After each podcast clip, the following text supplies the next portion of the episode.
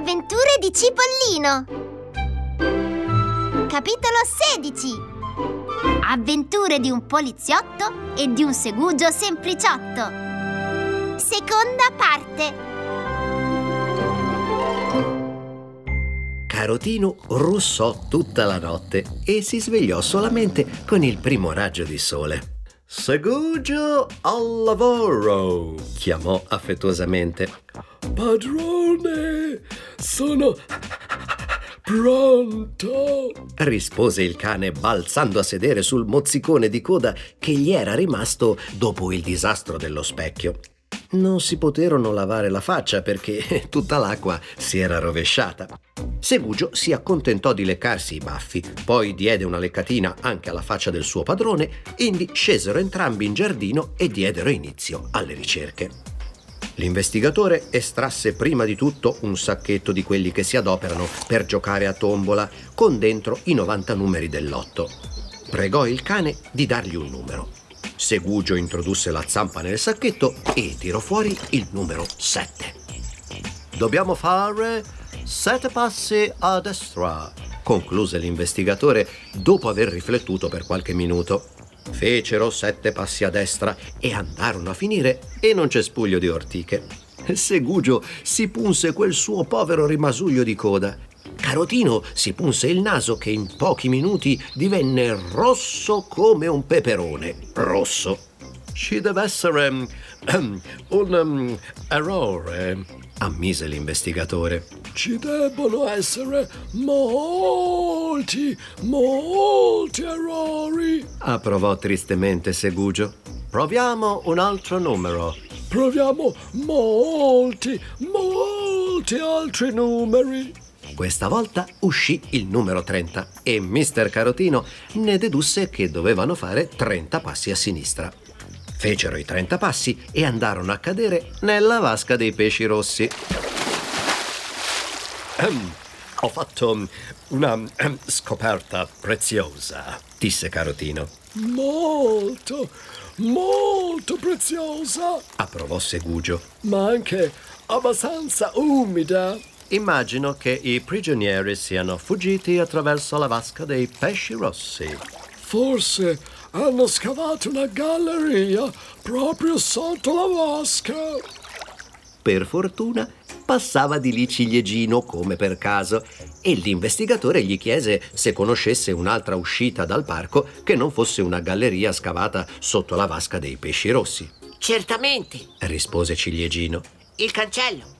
Mister Carotino rifletté rapidamente e concluse che l'idea poteva essere buona.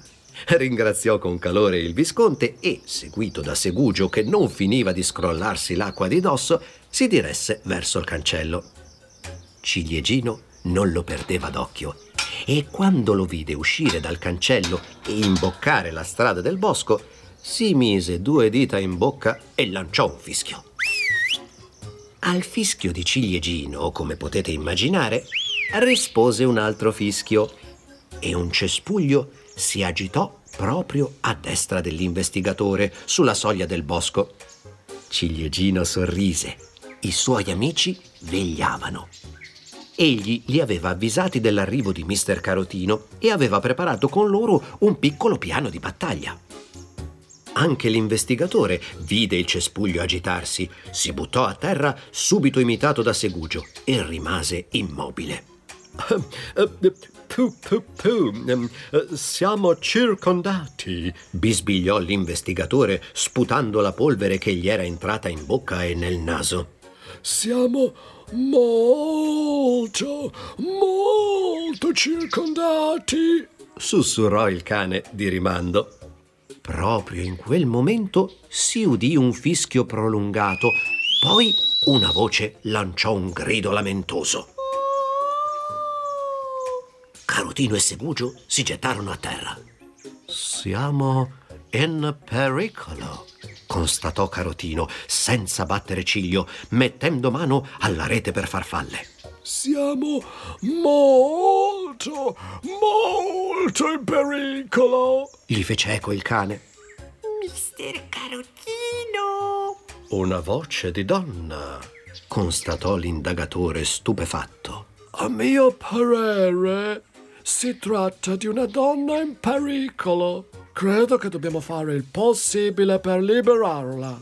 Non possiamo, disse Carotino, seccato dall'invadenza del suo aiutante.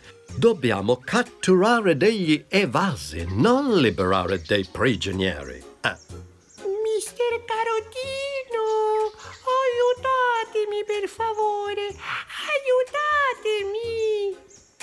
una donna chiede il mio aiuto, rifletteva intanto l'investigatore.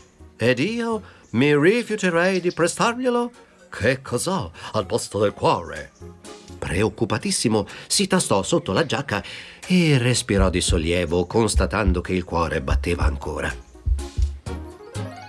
Carotino e Segugio avevano ripreso a correre verso nord, inseguendo il rumore di passi che continuava a venire da quella direzione, ossia continuando ad inseguire due ragazzetti, Tomatino e Patatina, che fingevano di lottare tra loro. Patatina si fermava di quando in quando e con la sua vocina aggraziata chiamava per essere sicura che Carotino non perdesse le sue tracce. Aiuto, aiuto, signor investigatore, sono prigioniera dei pirati, venite a liberarmi.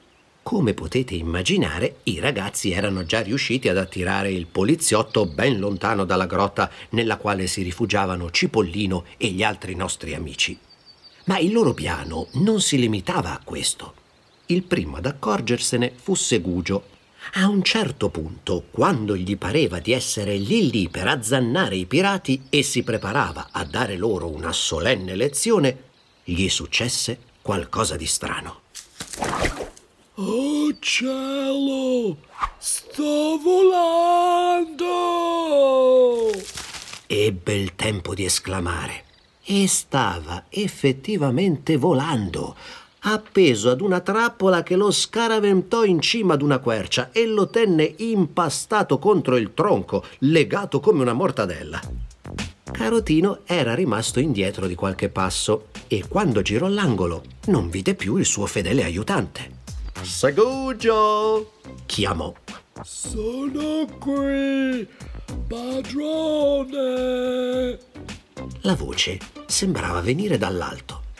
L'investigatore guardò in su, tra i rami, e proprio in cima, legato al ramo più alto della quercia, vide Segugio. Ma che cosa fai lì? Ti sembra questo il momento di giocare con gli scoiattoli? Padrone, lasciate che vi spieghi. supplicava Segugio, tentando invano di liberarsi dalla trappola. Non c'è niente da spiegare. Basta così, sei licenziato. Padrone, padrone, lasciatemi parlare. Parla quanto vuoi, ma io non mi fermerò certo ad ascoltarti. Ho ben altro da fare. Oh, addio, Segugio. Ti auguro di trovare una professione più allegra e un padrone meno severo. E auguro a me stesso di trovare un aiutante più serio. Padrone, padrone, state attento, altrimenti finirete come me. Mi fai ridere. Non mi sono mai arrampicato su una pianta in vita mia e non sarà il tuo esempio a farmi cambiare abitudini. Ma proprio mentre pronunciava queste nobili parole, Mister Carotino si sentì afferrare alla vita da qualcosa che lo stringeva fino a farlo soffocare. Udì il rumore di una molla che scattava e constatò che stava volando a sua volta tra i rami degli alberi. Ve l'avevo detto, ve l'avevo molto, molto detto. Eccoci dunque in trappola, rifletté Carotino. Pensiamo ora come uscirne. Non vi sarà tanto facile. disse una vocina ai loro piedi. Ma questa, pensò Carotino, questa è la voce della bella prigioniera.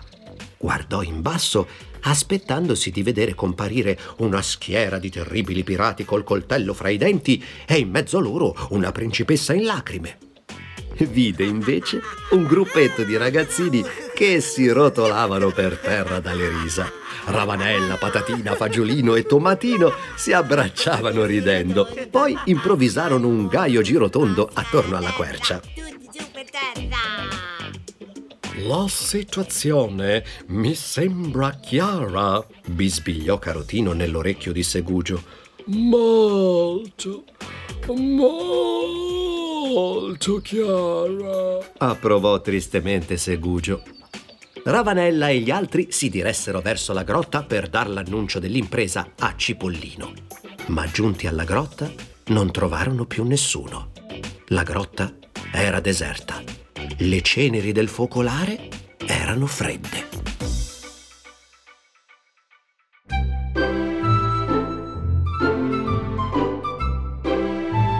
Vi sono piaciute le avventure di Cipollino? Le ha scritte Gianni Rodari. Le hanno raccontate Piero Marcelli e Barbara Cinquatti. E ha diretto tutto questo lavoro Veronica Salvi.